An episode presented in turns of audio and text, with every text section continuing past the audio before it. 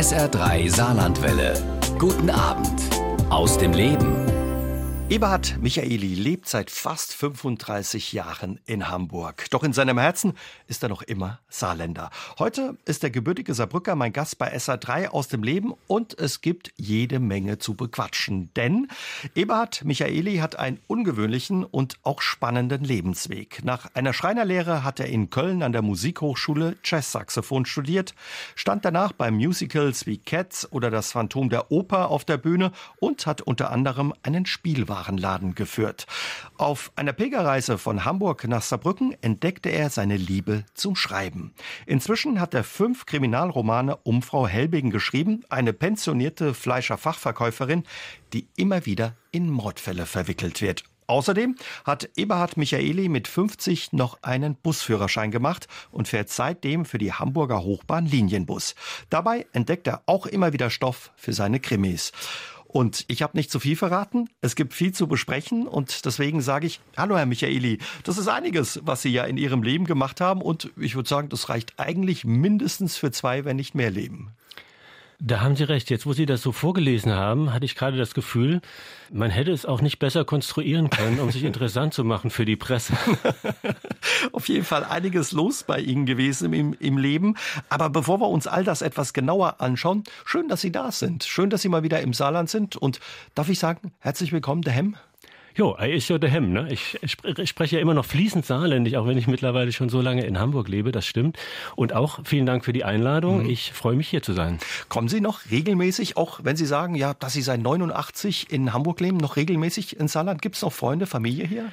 Also Familie, ich habe noch einen Onkel hier. Meine Eltern sind äh, äh, mittlerweile beide verstorben und das Grab ist im Krumbachtal hier, der Friedhof im Krumbachtal von Schafbrücke.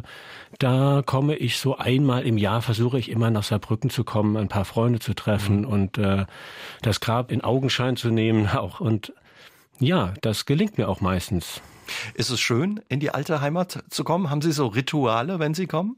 Ja, natürlich. Also ich gehe da noch mal immer noch mal den alten Weg zu meiner Grundschule an meinem Elternhaus vorbei und solche Sachen. Da, da bin ich dann schon irgendwie so sentimental ein bisschen und muss mir das alles noch mal angucken. Mhm. Und da freue ich mich dann auch. Vor allen Dingen, wenn es so tolles Wetter ist wie heute und man dann auch laufen kann, ohne nass zu werden und sich das ein oder andere anzugucken. Das mache ich wirklich gerne. Absolut. Ja, das schöne Wetter haben wir für Sie heute extra bestellt. Dankeschön.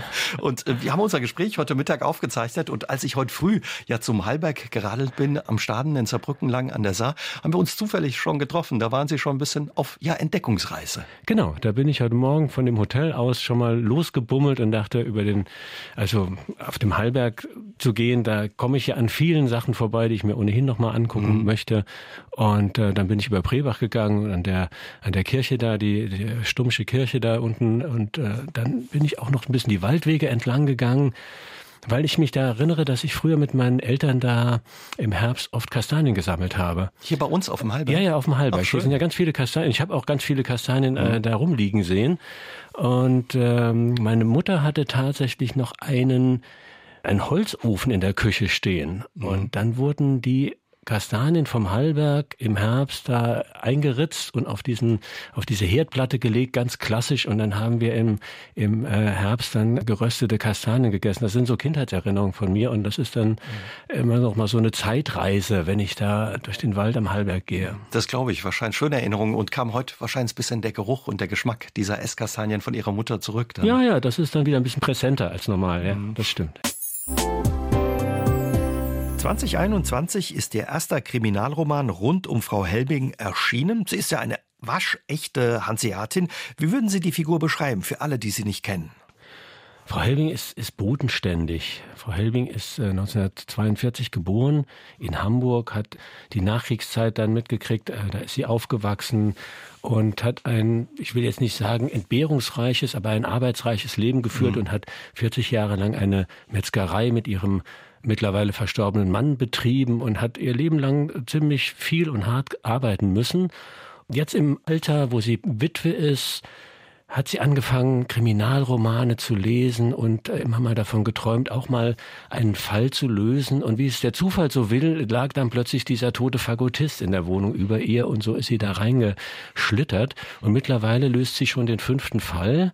Diesmal äh, geht es um eine verstorbene Schauspielerin, die in ihrem Wassergymnastikkurs war und auch da hat sie sofort das Gefühl, da muss sie mal ermitteln, da liegt bestimmt ein Mord vor. Und sie stolpert da wirklich so rein, oder wie kommt es dazu, dass ja die ehemalige Fleischerfachverkäuferin quasi ermittelt und ja da mit Spürsinn häufig die Fälle schneller löst als die Polizei? Das stimmt. Also das ist wirklich Zufall. Ich äh, sage ja immer wieder gerne, dass ich diese Bücher gar nicht schreibe, sondern im Prinzip laufe ich dieser alten Frau hinterher und schreibe auf, was sie macht. Und dann, Wie toll. Und dann passieren diese mhm. Dinge.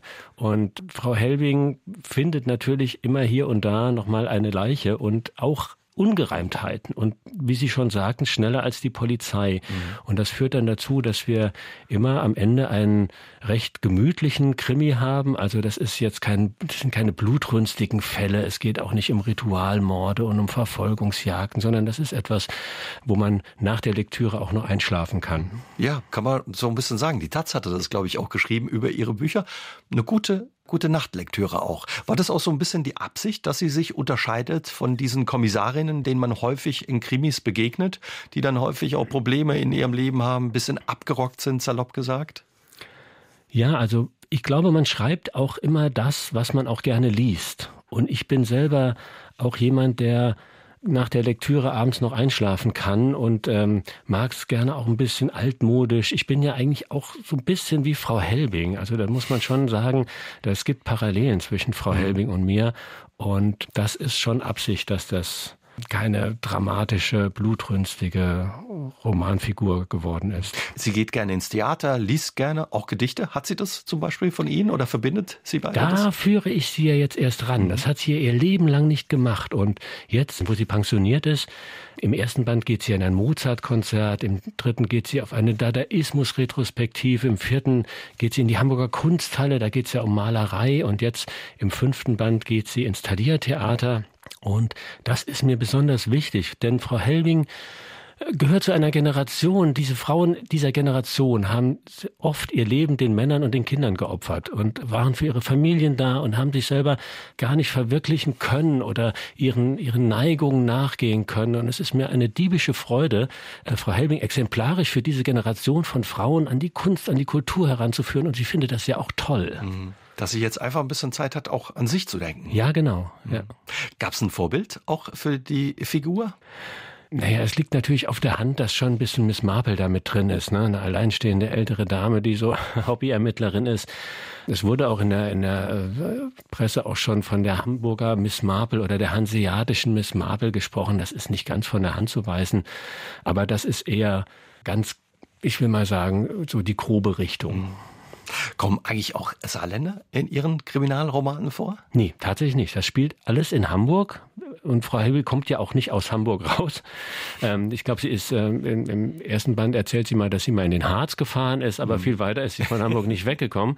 Und nee, Saarländer sind da bislang eine gute Idee. Ich könnte ja mal irgendwie so Touristen. Touristen mit äh, in einen Band aufnehmen. Mhm. Sie haben schon gesagt, Sie kam bisher noch nicht so richtig aus Hamburg raus. Sie ist zu Hause im Grindelviertel, mhm. wo Sie auch gelebt haben, als Sie nach Hamburg gekommen sind. Genau, Was deswegen, ist das für eine Ecke? Deswegen habe ich sie da auch angesiedelt. Als ich 1989 nach, nach Hamburg gezogen bin, bin ich in dieses Grindelviertel gezogen. Das ist relativ zentral. Das ist äh, eigentlich ein, ein Univiertel. Da ist die äh, Universität. Also die Universität hat ganz viele Gebäude. In Hamburg ist ja riesig. Aber das Zentrum, das Audimax ist da und die Mensa und der Campus ist eigentlich im Grindelviertel. Es ist auch ein jüdisches Viertel. Es gab auch eine äh, jüdische Schule da bis zum Zweiten Weltkrieg. Also das Gebäude Gebäude steht noch da und es ist fußläufig, äh, ist man schnell in der Innenstadt, es ist äh, super angebunden. Und weil ich da früher gelebt habe, habe ich Frau Helbing da angesiedelt, weil dann ist es auch da immer noch mal so ein bisschen eine Zeitreise für mich, wenn ich über dieses Viertel schreibe. Und ich kenne mich halt in diesem Viertel ganz gut aus. Mhm. Ihr Weg zum Krimi-Autor war ein langer Weg. Sie haben erst einmal eine Lehre zum Schreiner gemacht, obwohl Sie schon früh wussten, dass Sie ja eigentlich Musiker werden wollten. War da das Motto so ein bisschen erstmal was Anständiges lernen? Genau. Und das war auch eher so meinem Vater zuliebe, der gesagt hat, erstmal was Anständiges lernen. Aber ich habe die Lehre dann, obwohl ich Musik machen wollte, damals schon Musik studieren wollte, auch zu Ende gemacht und habe also einen Gesellenbrief. Danach habe ich aber sofort aufgehört und mhm. dann nach 20 Monaten Zivildienst, die man damals auch noch machen musste, bin ich dann äh, in Köln an der Musikhochschule aufgenommen wurde und habe da studiert. Ja. Und trotz alledem würden Sie sagen, wenn Sie zurückblicken, die Zeit in der Ausbildung, ja diese Schreinerlehre, war was Wertvolles? Hilft es Ihnen heute auch noch beim Werkeln? Ja, selbstverständlich, selbstverständlich. Also so eine, so eine Handwerksausbildung ist immer von Vorteil. Ähm, man kann dann später im Leben ziemlich viel machen und muss nicht ständig zum Schreiner rennen, wenn man einen Stuhl wackelt oder so. Das ist praktisch. Sie haben, ja, wie Sie gesagt haben, an der Musikhochschule dann Jazz-Saxophon studiert. Welche Rolle hat Musik für Sie gespielt? Sie haben auch hier in Saarbrücken schon als Jugendlicher in vielen Bands gespielt. Oh ja, die Gießkanne war mein zweites Wohnzimmer, damals der Jazzclub hier in Saarbrücken auch über die Landesgrenzen des Saarlandes äh, hoch angesehen. Da haben auch ganz tolle Musiker gespielt immer wieder. Und da gab es eine Jam-Session einmal die Woche und da war ich ja praktisch immer. Und dann hatte ich hier in der Szene auch Kontakte zu ganz vielen anderen Musikern und wir haben Bands gegründet und äh, gespielt. Das war in der Zeit so zwischen meinem 15. und 18. Lebensjahr war das ganz, ganz wichtig. Und danach wusste ich dann auch, dass ich das beruflich machen möchte. Und schon immer Jazz? Wie sind Sie damit in Berührung gekommen mit der Musik? Kommen Sie aus einem Elternhaus, äh, wo Musik eine Rolle gespielt hat? Jazz zum Beispiel? Nee, Jazz überhaupt nicht. Also Musik schon. Mhm. Meine Eltern haben ähm, Wert darauf gelegt, dass ihre Kinder eine musikalische Ausbildung bekommen, wurden äh, mein Bruder und ich beide schon sehr früh in die Früherziehung und dann mit Blockflöte und dann durften wir uns ein Instrument aussuchen. Aber mein Vater hat eher klassische Musik gehört, mein Bruder ist Organist, der hat Kirchenmusik studiert und ähm, vielleicht habe ich mir den Jazz auch gesucht, dass ich ein Alleinstellungsmerkmal in der Familie habe. Ich weiß es gar nicht so genau. Das hat mich schon immer fasziniert. Und war auch klar, dass das Saxophon Ihr Instrument ist? Oder wie kam es dazu? Nee, das war, das war Zufall. Also mein Vater hat irgendwann mal einem befreundeten Geschäftsmann der in die Insolvenz geschlittert ist mit seiner Firma, ein Saxophon abgekauft und kam mit diesem Saxophon nach Hause und hat es auf den Küchentisch gelegt und äh, zu seinen Söhnen gesagt, na, einer von euch könnte ja mal Saxophon spielen. Ich habe eins gekauft. Und so kam ich zum Saxophon. Das ist ein völlig verrückter Zufall gewesen. Sie haben äh, später dann auch im Bundesjugend-Jazz-Orchester gespielt, unter anderem mit Roger Cicero und ja. dem bekannten Jazz-Trompeter Till Brönner. Ja. Haben Sie später noch irgendwie Kontakt gehabt oder auch die Karriere der beiden verfolgt, so ein bisschen im Blick gehabt? Verfolgt, aber Kontakt hatte ich dann keinen mehr zu den beiden. Also haben sehr viele namhafte, also später namhafte äh, Musiker mitgespielt zum Beispiel auch Fiete Felsch und, und Peter Bolte, die spielen beide in der NDR Big Band äh, als Saxophon. Peter Herbolzheimer hat die Band damals geleitet und das war eine wunderbare Schule. Also das war eine ganz großartige Zeit damals. Mhm. Sind Sie viel unterwegs gewesen wahrscheinlich dann auch mit dem Orchester? Oder? Das, ja, wir haben eine Portugal-Tournee hatten wir gemacht, da erinnere ich mich dran. Und haben ansonsten aber innerhalb Deutschlands hatten wir Konzerte gegeben. Ich war dann zwei Jahre dabei. Man ist ja dann auch immer nur einen begrenzten Zeitraum dabei. Dann wollen ja auch andere nachrücken und dann ist man ja dann auch schon zu alt. Das, man ist ja schnell dann zu alt, um im Jugend, im Jugend äh, Jazzorchester zu spielen. Sie haben aber auch bei uns hier auf dem Hallberg im großen Sendesaal Konzerte gespielt oder ein Konzert gespielt.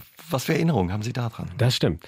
Das war 1982, 83. Da habe ich nämlich im Jugendsymphonieorchester des Saarlandes gespielt und zwar als Schlagzeuger. Ich hatte neben dem äh, Saxophon auch noch Schlagzeugunterricht und da haben wir nach den Arbeitsphasen immer ein Konzert gegeben in der Kongresshalle und eins hier oben auf dem Hallberg im großen Sendesaal. Das hat der Saarländische Rundfunk mitgeschnitten. Da gibt's bestimmt im Archiv gibt's diese Aufnahmen noch. Da müssen wir mal das gucken. Das ist jetzt 40 Jahre her. Ja. Wir haben eben, als Sie gekommen sind, haben wir mal reingelugt. Unser Orchester hat gerade geprobt. Wahrscheinlich für Sie auch schön, da nochmal reinzugucken und die Akustik auch zu hören. Ne? Ja, es klang ganz fantastisch und der Raum ist ja auch zeitlos. Also schön. Sie waren dann nach Ihrem Studium ja sehr erfolgreich auch als Jazzmusiker, haben ja für Bands, Ihre Bands äh, komponiert, standen aber auch für Musicals wie Cats oder Phantom der Oper auf der Bühne, beziehungsweise haben Musik gemacht. Genau, also ich stand nicht auf der Bühne, ich saß hinter oder unter der Bühne. Unter der Bühne. bei Phantom der Oper gab es einen richtigen Orchestergraben ja. und bei Cats hat die Band äh, hinter der Bühne gesessen. Ja, da habe ich mir damals auch mein Studium teilweise mit finanziert. Also ich war da nicht fest angestellt, mhm. aber ich habe da äh, ganz viel Aushilfen immer gespielt und für die damalige Zeit war das gutes Geld, ja. Und für den Jazzmusiker war das was, wo Sie sagen, oh, Musical mache ich gerne oder sagen Sie, buh. Ja, es war natürlich nicht das, was man unbedingt oder was man sich vorgestellt hat, was man dann spielt später. Das ist aber ja oft so, äh, gerade als Jazzmusiker. Vom Jazz kann man ja schwer leben. Es gibt ja nicht viele Leute, die das können und ähm, das ist ja eine Nischenmusik und das wird auch immer weniger. Und natürlich müssen Jazzmusiker Kompromisse machen und dann müssen sie Tanzmusik machen. Mhm. Oder ich habe sehr viel unterrichtet auch. Das war für Als mich Lehrer. auch, äh, genau, war für mich auch eine Haupteinnahmequelle, Saxophonunterricht zu geben in Hamburg über mhm. viele Jahre. Sie haben schon gesagt, Geld musste irgendwo herkommen. Deswegen haben Sie als ja, Saxophonlehrer gearbeitet, aber auch ganz viele andere Dinge gemacht. Zum Beispiel auch mit Ihrer Frau später einen Laden für Kinderbekleidung und Spielwaren geführt. Wie kam es dazu? Genau. Das war die Idee, ein zweites Standbein zu haben. Meine Frau ist auch Musikerin und dann ähm, gibt es ja, wenn man freischaffend ist, immer mal bessere und schlechtere Monate. Und ich hatte das Gefühl, es muss noch irgendwie ein, ein zweites Standbein her. Und dann haben wir diesen Laden aufgemacht und das war eine ganz tolle Zeit und auch sehr spannend, weil es ganz neue Eindrücke waren. Ich war auf der Spielwarenmesse in Nürnberg und das war, das war irre. Und der Laden lief auch ganz gut bis ich dann so 2011 etwa gemerkt habe, dass der Einzelhandel keine Zukunft mehr hat. Ich habe das recht früh gemerkt daran, dass äh, plötzlich kein Weihnachtsgeschäft mehr da war und irgendwie hatte ich geahnt, dass das Internet dem Einzelhandel das Wasser abgraben wird und rechtzeitig zu meiner Frau gesagt, ich glaube, das müssen wir jetzt wieder in den, innerhalb der nächsten Jahre zumachen, das hat keine Zukunft mhm. mehr und es ist ja auch tatsächlich so gekommen. Man sieht ja auch in den Städten, wo man hinguckt, immer mehr Leerstand, auch in begehrten Lagen sind ja Ladenlokale zu vermieten und der Einzelhandel wird immer mehr zurückgehen und das Internet und der Versandhandel wird das übernehmen. 2014 haben Sie eine besondere Reise gemacht, eine Pilgerreise. Sie sind von Hamburg nach Saarbrücken gelaufen. Wie kommt man auf so eine Idee, Herr Michaeli? Ich habe mich schon immer gefragt, warum die Pilgerreise in praktisch allen Weltreligionen einen festen Platz hat. Man soll einmal im Leben nach Mekka oder Santiago de Compostela gehen und das muss ja einen Grund haben, habe ich mich immer gefragt. Und da ich nicht gläubig bin, kam so ein Ziel für mich nicht in Frage. Ich bin dann nach Saarbrücken gelaufen, von Hamburg aus zum Grab meiner Eltern. Ich habe gesagt, ich laufe zu meinen Wurzeln zurück. Mhm. Das ist ja auch eine Art Pilgern. Und bin eines Tages im Sommer 2014 war das äh, in Hamburg aus der Tür raus und bin dann hier bis ins Krumbachtal zum Grab meiner Eltern gelaufen. Das hat 24 Tage gedauert und es war eine ganz tolle Erfahrung. Wie war es anzukommen? 750 Kilometer oder sowas sind es. Ne? So über, haben Sie mir verraten, so bis was über 30 Kilometer haben Sie pro Tag geschafft? Genau. Anzukommen war, ja, es war ein komisches Gefühl. Also einerseits war ich froh, dass ich das äh, geschafft habe. Andererseits äh, habe ich dann auch geschwankt. Das war so eine Mischung aus Euphorie und auch ein bisschen Traurigkeit dabei, auch dass es vorbei mhm. war. Und dann habe ich unterwegs Tagebuch geführt und so bin ich ja zum Schreiben gekommen. Das äh, war ja auch wieder so ein Zufall. Ich habe dieses Tagebuch geführt und nach meiner Rückkehr äh, in einer kleinen Auflage drucken lassen, an Freunde, Verwandte verschenkt. Und dann hat mir das Schreiben gefehlt. Ich wusste vorher gar nicht, dass ich gerne schreibe. Und dann habe ich angefangen, Bücher zu schreiben. Das kam eigentlich durch diese Pilgerreise. Und insofern kann ich sagen, die Pilgerreise hat auch mein Leben wirklich verändert. Also sollten alle mal pilgern gehen, da passiert was.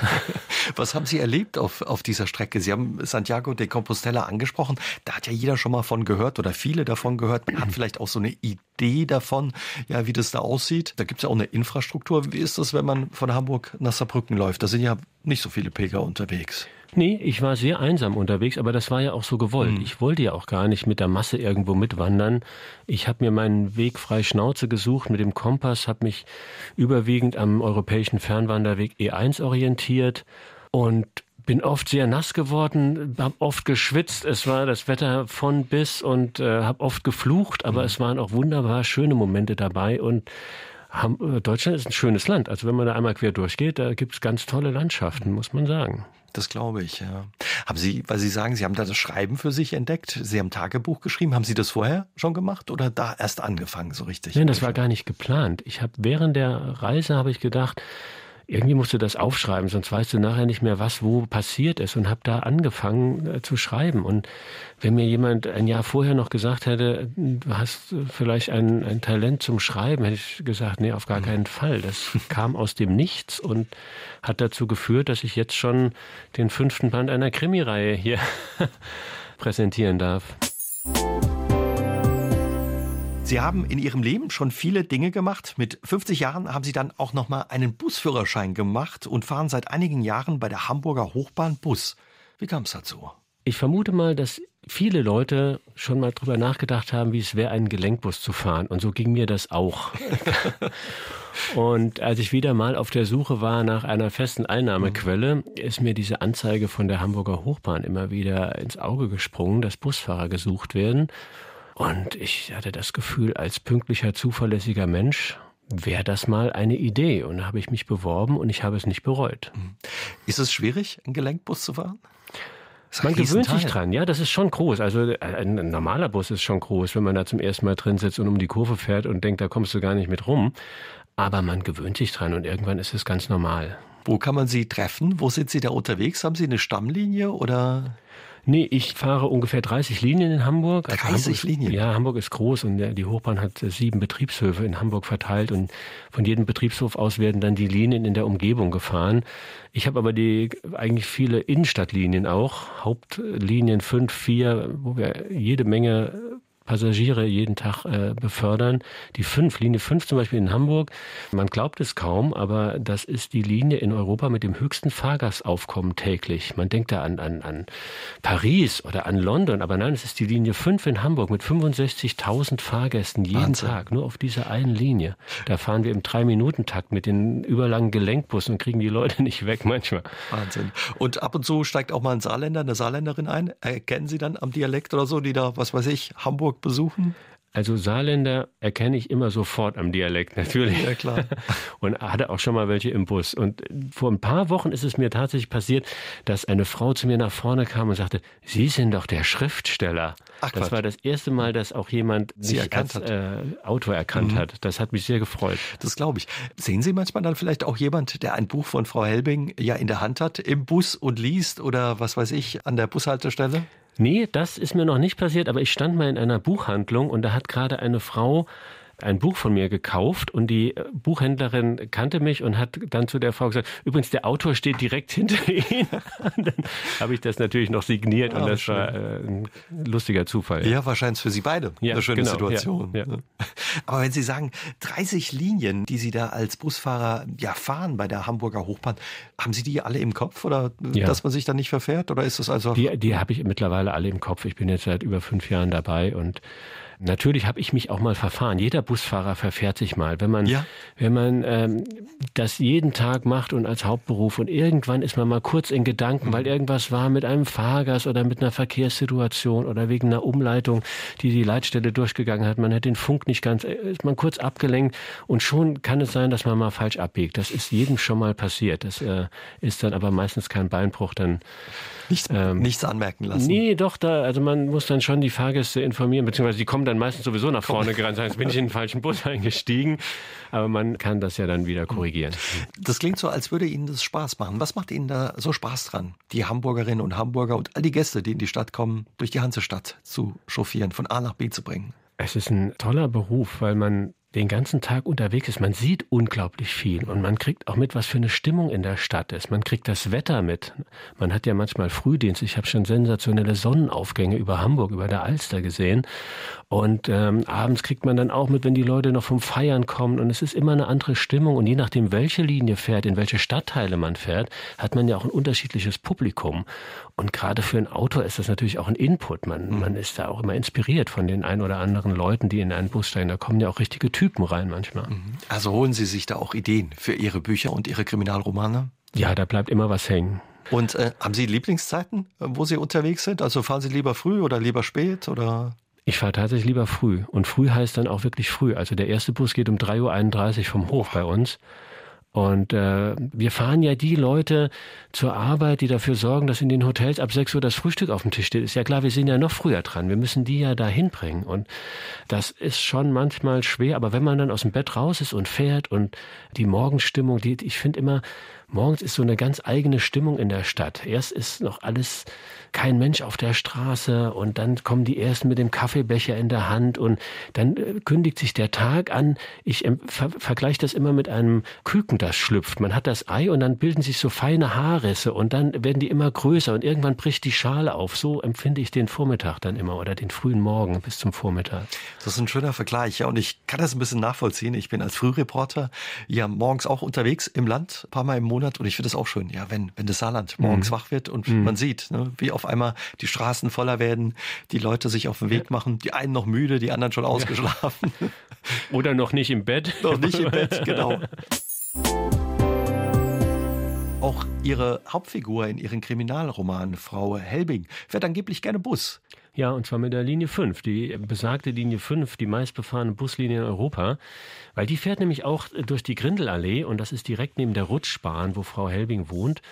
Und den Bus benutzt sie natürlich ab und zu, um zum Isemarkt zu kommen, wenn sie ihre Einkäufe macht oder auch um an den Jungfernstieg zu fahren, wenn sie in die Innenstadt will. Aber natürlich nur, wenn schlechtes Wetter ist, weil sonst läuft sie ja auch gerne. Sie ist ja noch rüstig und hat immer ihren Hacken-Porsche dabei. Das sieht man auch auf dem Cover ihres neuen Buches, genau. die total schön sind auch, die Cover. Ja, da hat man gleich so ein Bild auch von, von der Figur. Ja. Ja, mein Verleger Daniel Kamper, der hat auch den Wunsch, schöne Bücher rauszubringen. Und, und die Kamper, im Kamper Buch, Verlag ja. sind die Cover eigentlich alle sehr schön mit Liebe gemacht mhm. und er kümmert sich da auch immer selber drum, dass die Bücher auch ein hübsches und äh, dem Inhalt entsprechendes Cover bekommen.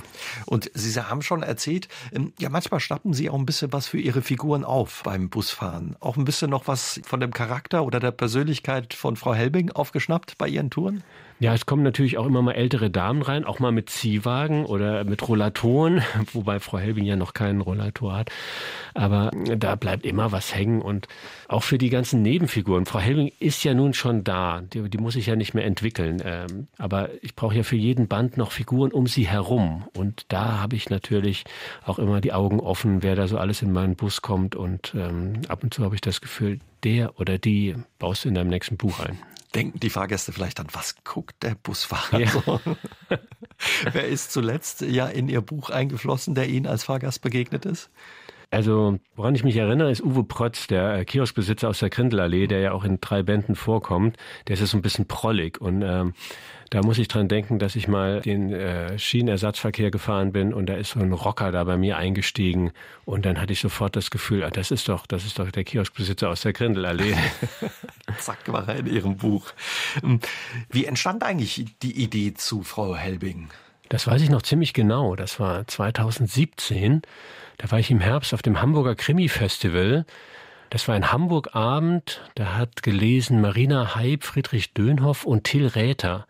Und Till Räther hat aus einem humorvollen Krimi gelesen und auf dem Rückweg von diesem, von dieser Veranstaltung ist in meinem Kopf schon die Figur Frau Helwing entstanden. Mhm. Und ich hatte sofort die Idee, einen humorvollen Krimi, das wäre doch auch mal eine Aufgabe.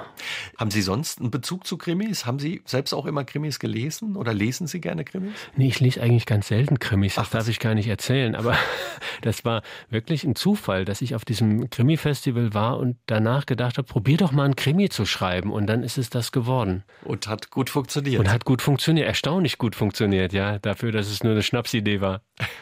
Sie haben angeblich immer Ihren Notizblock dabei, heute auch? Nein, jetzt hier auf dem Hallberg nicht. Aber beim Busfahren. Beim Busfahren ja. ist er immer, immer ja. dabei. Was notieren Sie darin? Sind es dann so ja, Stichworte oder schreiben Sie schon richtig fertige Sätze da? Das kommt darauf an, wie viel Zeit ich in den Pausen habe. Also wenn ich an den Endhaltestellen nur kurze Wendezeiten habe und ich habe Ideen, dann schreibe ich mir das stichpunktartig auf. Wenn ich eine größere Pause habe, dann formuliere ich das auch schon aus und wenn ich es dann zu Hause in den Rechner tippe, dann kann ich es auch schon zum ersten Mal überarbeiten. Mhm. Machen Sie sich eigentlich einen Plan, wie ein Buch aussehen soll? Vorhin haben Sie erzählt, Sie folgen ja einfach so ein bisschen. Ne? Das spricht dagegen. Ne? Tatsächlich plotte ich nicht, wie die Autoren das nennen, sondern ich schreibe einfach drauf los. Das glauben mir viele Leute nicht.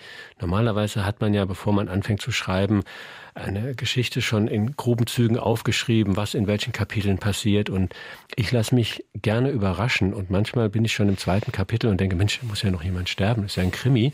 Und äh, was passiert denn da jetzt eigentlich noch? Und wenn dann jemand tot ist, frage ich mich, ja, wer ist denn jetzt der Mörder oder die Mörderin? Also das entwickelt sich dann aber irgendwie immer. Also ich habe bislang Glück gehabt und äh, bin nie stecken geblieben. Muss ein tolles Gefühl sein. Ich höre das immer wieder von Autorinnen und Autoren, muss sich aber toll anfühlen, ne? wenn es so quasi rausfließt aus der Feder oder dem Stift oder wie auch immer. Ja, es fließt ja nicht immer, leider. Leider. Also es, ist ja, es ist ja ein. das ist beruhigend. Es ist ja ähm, zwischen himmelhoch jauchzen ja. und zu tief betrübt sein beim Schreiben. Manchmal klappt es ganz hervorragend und man liest die, die Seite nochmal durch und denkt, das ist ja Weltklasse, was du geschrieben hast. Und dann gibt es wieder die Momente, wo man was schreibt und denkt, oh, das ist sehr gruselig und ähm, es ist ein Auf und Ab. Also man muss schon so ein bisschen Schreibmasochist sein, um, mhm. das, um das zu mögen. Hilft Ihnen zum Beispiel Ihre Erfahrung als Jazzmusiker beim Schreiben? Ja, auf alle Fälle. Weil Komponieren ist ja auch, man nennt das ja auch Musikschreiben, ist ja auch sehr ähnlich. Mhm. Und ich habe früher viel komponiert, auch für meine Bands.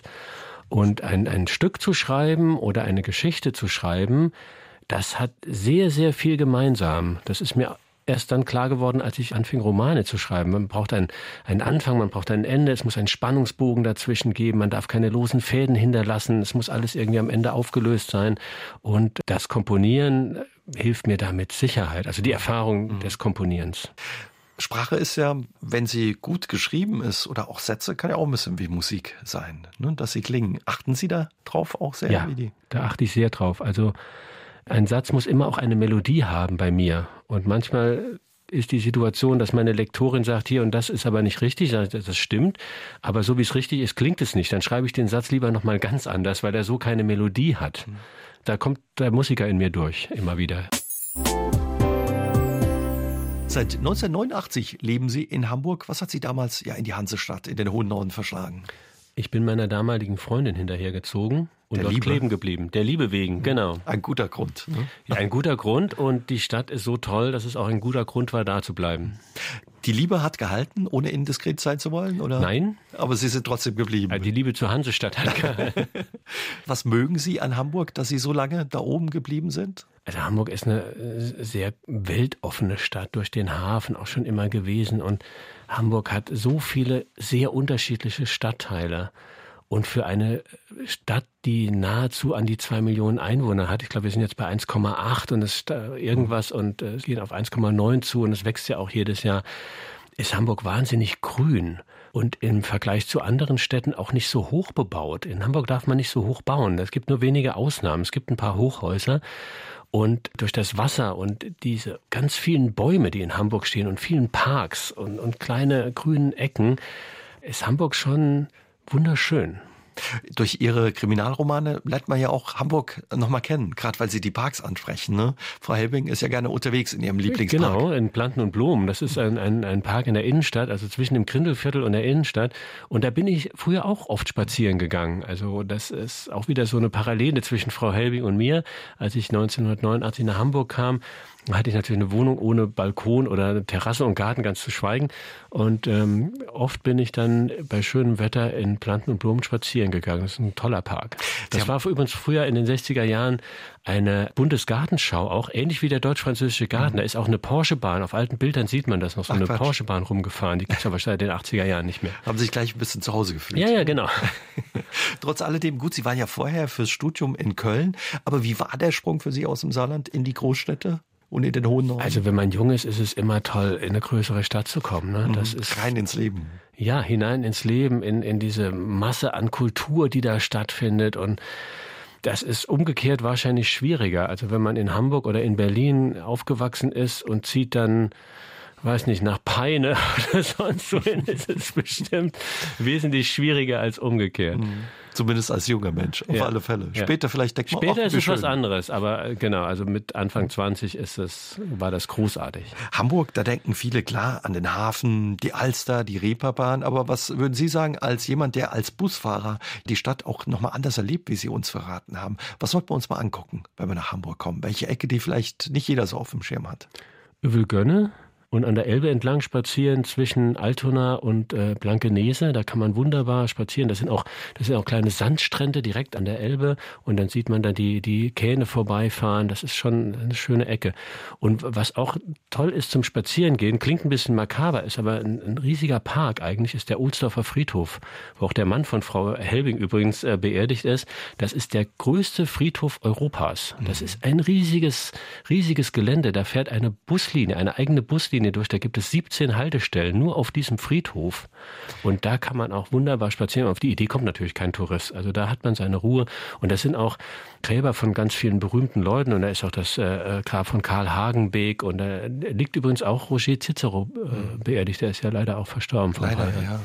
Sind Sie auf der Tour, auf der Friedhofstour auch ab und zu unterwegs mit dem Bus? Nee, die wird von einem anderen Betriebshof ausgefahren. Okay. Da äh, fahre ich leider nicht. Ja. Würden Sie aber sagen, ja, dass Hamburg mittlerweile auch sowas wie Ihre zweite Heimat geworden ist, auch wenn Sie im Herzen immer noch Saarländer sind? Ja, auf alle Fälle. Ich wohne da jetzt schon so lange. Also ich würde mich schon als Hamburger bezeichnen. Aber meine Wurzeln habe ich nach wie vor im Saarland, keine Frage. Wo ertappen Sie sich ab und zu, dass Sie denken, ach, jetzt kam doch nochmal der Saarländer durch? Wenn ich mit meinem Bruder telefoniere, dann spreche ich sofort Saarländisch und meine Frau dreht sich um und sagt, du sprichst mit deinem Bruder, ne? ist auch so Heimat, Blattschwätze? Ja, das ist sofort drin. Ich weiß auch nicht. Das, wir haben ja auch früher platt gesprochen zu Hause. Also es ist kein derbes Platt. Es ist ja immer so ein, also der Saarländer, ähm, er denkt ja immer, er spricht Hochdeutsch, aber das ist natürlich so, so eine Mischung zwischen Platt und Hochdeutsch wird ja meistens gesprochen. Und das habe ich äh, sofort wieder, also nach so langer Zeit auch, bin ich da sofort drin. Sofort. Schön.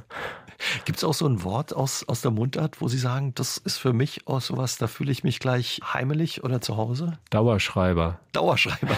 Das, das gibt's nur hier. Und was ist, wenn, wenn das Heimweh mal zu groß wird nach dem Saarland? Ja, ich komme ja ab und zu hierher. Also ich bündel das dann immer und äh, fokussiere das auf diese Tage, die ich dann einmal im Jahr hier in Saarbrücken bin. Könnten Sie sich auch noch mal vorstellen, nach so vielen Jahren in Hamburg im hohen Norden noch mal im Saarland zu leben, noch mal hemm zu kommen? Nein, das könnte ich tatsächlich nicht. Also Hamburg ist schon eine tolle Stadt und ich habe da auch mittlerweile meinen Freundeskreis, meine Familie. Nee, also so gern ich das Saarland mag, aber Hamburg ist schon ich glaube, da bleibe ich. Aber Sie kommen ja zumindest alle paar Wochen, Monate zu Besuch ins Saarland. Genau, wenn ich einmal im, im Jahr hier in, im Saarland bin und dann mir alles angucke, was wichtig ist und mich mit den Leuten treffen, die ich hier noch kenne und die ich mag, dann reicht das aus. Sie waren erfolgreicher Jazzmusiker und Sie hätten alles Mögliche machen können, auch als Musiker.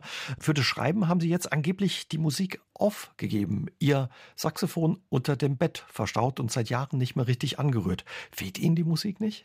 Nein, komischerweise nicht. Das können viele Musiker, mit denen ich auch noch befreundet bin, gar nicht verstehen. Und das war ja mal mein Leben, die Musik. Aber das hat sich irgendwann erschöpft. Ich kann das schwer in Worte fassen. Ich hatte das Gefühl, es muss noch was anderes geben. Mhm. Und das habe ich ja jetzt auch im Schreiben gefunden.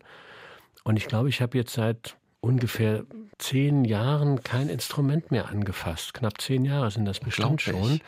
Und es fehlt mir nicht. Ich möchte nicht ausschließen, dass ich vielleicht irgendwann wieder Musik mache. Ich habe meine Saxophone ja auch noch, die sind mhm. ja da. Ich könnte ja jederzeit den Koffer aufmachen und es rausholen, aber ich habe nicht das Bedürfnis. Sie haben in den zehn Jahren auch nicht mal vorgeholt, geguckt, ist es noch da? Doch, ich habe es einmal ausgepackt und mal geguckt, ob,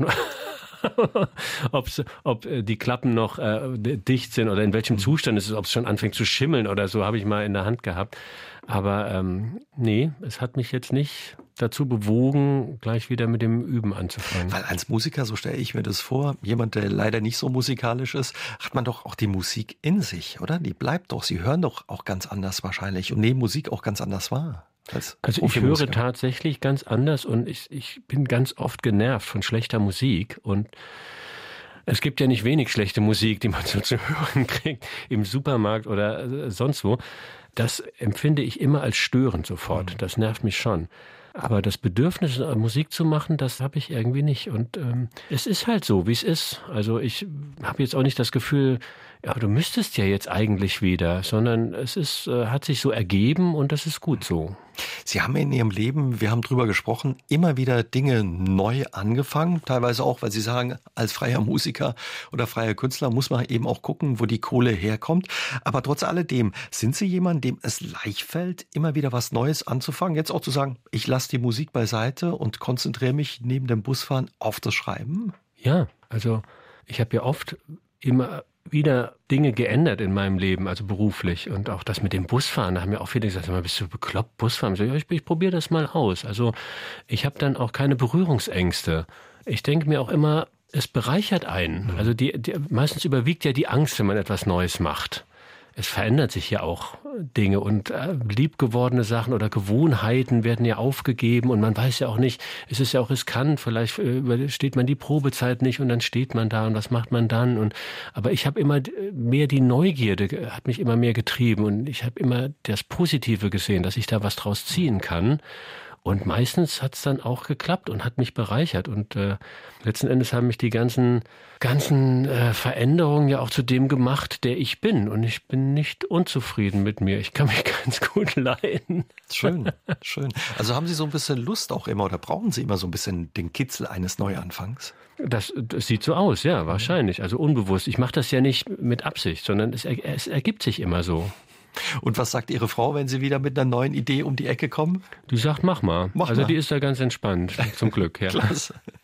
Weil Sie sagen, Sie, all das, was Sie gemacht haben, hat Sie auch bereichert. Sie haben überall was gelernt. Was haben Sie denn zum Beispiel durch das Busfahren auch gelernt? Durch das Busfahren kriegt man eine bessere Menschenkenntnis und durch das Busfahren kommt man auch aus seiner Blase raus. Weil wir leben ja immer in einer Blase von Freunden, Bekannten, die ähnlich denken wie wir, die eine ähnliche politische Meinung haben wie wir, die einen ähnlichen Bildungsstandard haben wie wir und die auch eine ähnliche äh, Struktur in ihrem Alltag haben. Und deswegen denkt man immer, alle Leute müssten so sein. Aber wenn man mal eine Schreinerlehre macht, dann merkt man, es gibt nicht nur Akademiker. Und wenn man Bus fährt und fährt morgens die Leute, die im Hotel sauber machen, die Betten beziehen und, und das Frühstück herrichten, dann merkt man auch, es gibt noch viel, viel mehr. Und mhm. das ist eine Bereicherung, nicht immer nur das eine zu sehen, sondern das bereichert das Leben und gibt einem ein Stück Lebenserfahrung mit.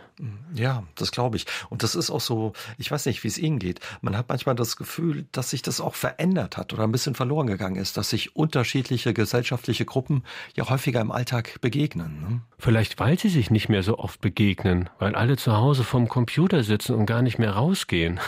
Also mal Bus fahren. Mal Bus fahren, ja, kann ich nur empfehlen. Ist auch gut für die Umwelt. Mittlerweile spielt das Schreiben für Sie eine unheimlich große Rolle in Ihrem Alltag. Sie wurden auch ausgezeichnet für Ihr Debüt mit dem Klauser-Preis. Das ist so eine Art Oscar für Krimis. Hätten Sie mal gedacht, dass Sie Kriminalromane schreiben und dann noch so einen Preis dafür bekommen, gleich für Ihr Debüt? Nein, nein, auf gar keinen Fall. Das war eine große Überraschung, dass ich da auf der Shortlist stand alleine. Und dann habe ich ihn auch noch gewonnen. Also der, der Klauser wird ja vom äh, Syndikat vergeben. Das ist eine Vereinigung von äh, deutschsprachigen Kriminalschriftstellerinnen und Schriftstellern. Und das ist schon, hat schon Ansehen, dieser mhm. Preis in der Szene. Und dass ich den gewonnen habe für das erste Buch, das hat mich äh, schon sehr äh, geehrt und das hatte ich nicht erwartet. Aber es scheint ja einen Grund gegeben zu haben. Auf alle Fälle, das sind ja schöne Kriminalromane, die Sie schreiben rund um Frau Helbing. Auch wenn Sie immer wieder die Lust haben, was Neues anzufangen. Mit Frau Helbing wird es weitergehen? Ja, also so viel soll ich schon verraten. Der sechste Band ist schon im Verlag. Jetzt schreibe ich erstmal was anderes. Ich hatte jetzt die letzten Jahre sechs Frau Helbing Bände geschrieben hintereinander weg und ich brauchte jetzt auch mal eine Pause und möchte mich auch mal an anderen Werken probieren, nicht nur an Krimis. Und ich habe da jetzt was in Arbeit. Ich möchte da noch gar nicht drüber sprechen. Ich weiß noch nicht, wo das genau hinführt, aber es fühlt sich gut an und es macht mir Spaß und darum geht's mir ja auch in erster Linie. Das klingt gut. Also Sie folgen wieder dann Ihren neuen Figuren offenbar genau, Charakteren. Genau. Und ich möchte auch den Spaß nicht verlieren. Ich glaube, das ist auch einer der Gründe, warum ich irgendwann die Musik etwas über hatte. Als Jugendlicher dachte ich, wenn du dein Hobby zum Beruf machst, dann hast du immer Hobby. Aber das verliert dann genau das, was ein Hobby ausmacht. Und äh, diese naive Freude, schreiben zu dürfen, zu schreiben zu können, wann immer ich will. Und wenn nicht, dann halt eben auch nicht, weil keiner erwartet das von mir oder ich habe keinen Abgabedruck. Und diese, diese Freiheit, die möchte ich mir nicht nehmen lassen beim Schreiben. Ja, das ist interessant, was Sie sagen. Wenn man sein Hobby zum Beruf macht, ja, dann verliert das Hobby so ein bisschen die Eigenheit, die es eben hatte. Hat er auch ein bisschen mit reingespielt, das, was Sie erzählt haben, dass man als freier Musiker, Künstler auch immer gucken muss, wie man über die Runden kommt? Dass es das schwerer macht dann auch, dass man irgendwann sagt, ach, da habe ich keine Lust mehr ab einem gewissen Alter? Das ist bestimmt auch ein Faktor, dass das mit dem Alter dann irgendwann schwieriger wird. Aber das ist ja nicht nur ein Problem von Musikern, mhm. das haben ja auch freie Versicherungsvertreter auch. Ne? Die müssen ja auch jeden Monat wieder ja, gucken, wie es läuft und wie sie über die Runden kommen. Das ist ja kein künstlerspezifisches Problem. Aber es stimmt schon, wenn man älter wird, dann äh, ist man auch froh, wenn man mal einen Job hat, wo man Krankheitstage bezahlt bekommt und auch mal bezahlten Urlaub hat, was ich ja sonst äh, mein ganzes Leben bislang noch nicht hatte. Das empfinde ich dann schon mal als Luxus, was für andere Leute ganz normal ist. Also erdet das Busfahren nicht nur, sondern gibt ihnen auch sowas wie Sicherheit ein Stück weit. Auch das, ja. Also Sie fahren auch trotz des Schreibens und des Erfolges Ihrer Bücher weiter Bus. Ich würde das auch nicht aufgeben. Also ich finde auch, dass diese Kombination, das ergänzt sich wunderbar bei mir. Und ähm, das ist auch, glaube ich, ein krisenfester Job. Es werden überall Busfahrer gesucht. Ich könnte, glaube ich, in jeder Stadt hier in Deutschland zu den örtlichen Verkehrsbetrieben gehen und sagen, hier, ich bin Busfahrer und könnte morgen anfangen.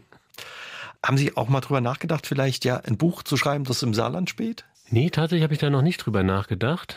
Ich habe immer mal wieder die ein oder andere Idee, aber von einer Idee bis dann man auch wirklich anfängt zu schreiben und dann auch noch das durchzieht, dass ein fertiges Buch rauskommt, da bleiben ja einige Ideen auch auf der Strecke. Das ist ja dann, das ähm, ist dann, trennt sich ja irgendwo die Spreu vom Weizen und dann bleibt immer weniger über.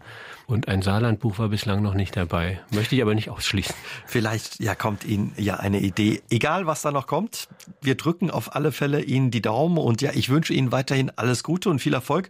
Schön, dass Sie mal wieder im Saarland waren und vielen Dank für das Gespräch. Ich bedanke mich auch. Vielen Dank. Aus dem Leben.